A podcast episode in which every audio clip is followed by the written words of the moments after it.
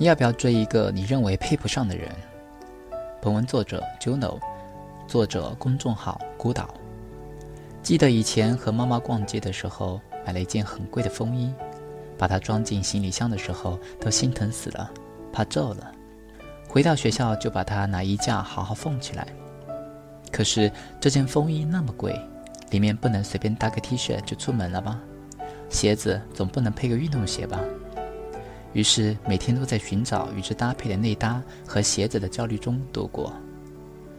珠海的春天本来就很短，于是在我还没买到合适的内搭和鞋子的时候，就已经到了穿短袖的夏天了。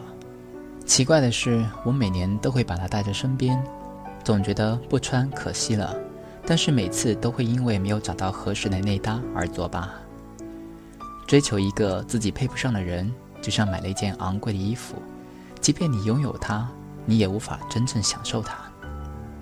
所谓的配不上，不过两个方面，一个是外在资源方面，例如家庭背景、金钱、财富这方面；一方面是内在资源。例如长相、身材、思想价值观方面。当你觉得在金钱上配不上对方的时候，出去就餐，陪他吃贵的，你肉疼；让他陪你吃便宜的，你又心疼。不是他将就你，就是你迁就他。但是迁就来迁就去，两个人都委屈勉强。最舒服的还是找一个一样喜欢吃路边摊，然后一边吃着花毛一体，一边撸串。有说有笑的人，我有个朋友一直单身，其实追求者蛮多的，只不过他们都长得稍欠火候。他觉得很郁闷，说还不如没有人追呢。我说有人追不挺好的吗？至少证明你是有吸引力的。他一脸便秘的表情望着我说：“你难道不知道一个人之所以会追你，是因为他们认为自己配得上你，所以他们会向你表白？”不是说明你天仙下凡，而是说明他们觉得各方面和你挺配的。到底是我长得太不堪，还是他们太过自信？如果你说，不管你觉得有多配不上的人，也要追一追，万一对方眼瞎呢？好吧，如果他真的眼瞎了，你们真的在一起了，两个人从一开始就处于一种不平等的关系中，因为你总认为你配不上对方。所以，对对方始终会有一种亏欠感，你会放弃你的坚持原则，无条件的迁就对方。而愧疚感在关系初期虽然能够起到润滑作用，减少矛盾，但是时间长了，也会给对方造成一种跟你在一起是我吃亏了，所以你要好好补偿我的感觉。于是，一个无肆无忌惮任性，一个无底线原则迁就，直到某一天，一个人任性坏了。或者一个人迁就累了，而在你觉得配不上对方却拥有对方的时候，安全感是缺失的。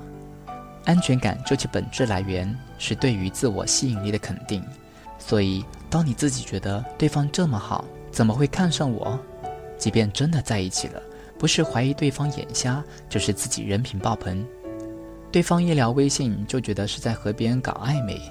一打扮就觉得是要红杏出墙，和朋友玩嗨了，在外面过夜就会觉得惨了，绿帽子戴定了。而你们的关系中有一个潜在的破坏者，你自己。当你内心认为配不上对方的时候，实际上就是启动了一个程序，叫做自我应验预言。持有某种期待，出现与期望一致的行为，期待如实发生，强化起初的期待。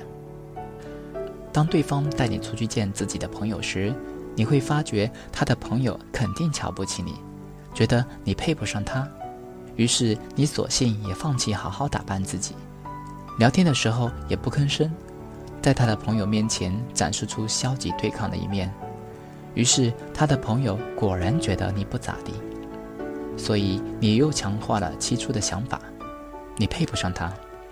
所以你们之间的很多事都会由你觉得配不上他开始，又由你果然配不上他结束。很多鸡汤都会说，其实你比想象中更好。我们还真的这么信了。社会心理学上有一个词叫做“自我服务偏见”，即和社会平均水平相比，大多数人都觉得自己道德水平更高，更能胜任自己的工作，更友善、更聪明、更英俊、更健康。但事实上，大多数人对自我的评价其实比实际情况更好，而我们对自己的某些消极看法反而更贴近实际情况。所以，当你觉得自己配不上对方的时候，大部分情况是你的确配不上对方。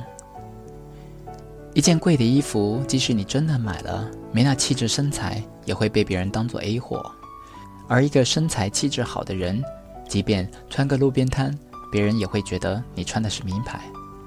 为什么要去追求一个你认为配不上的人呢？还不如去做一个配得上对方的人。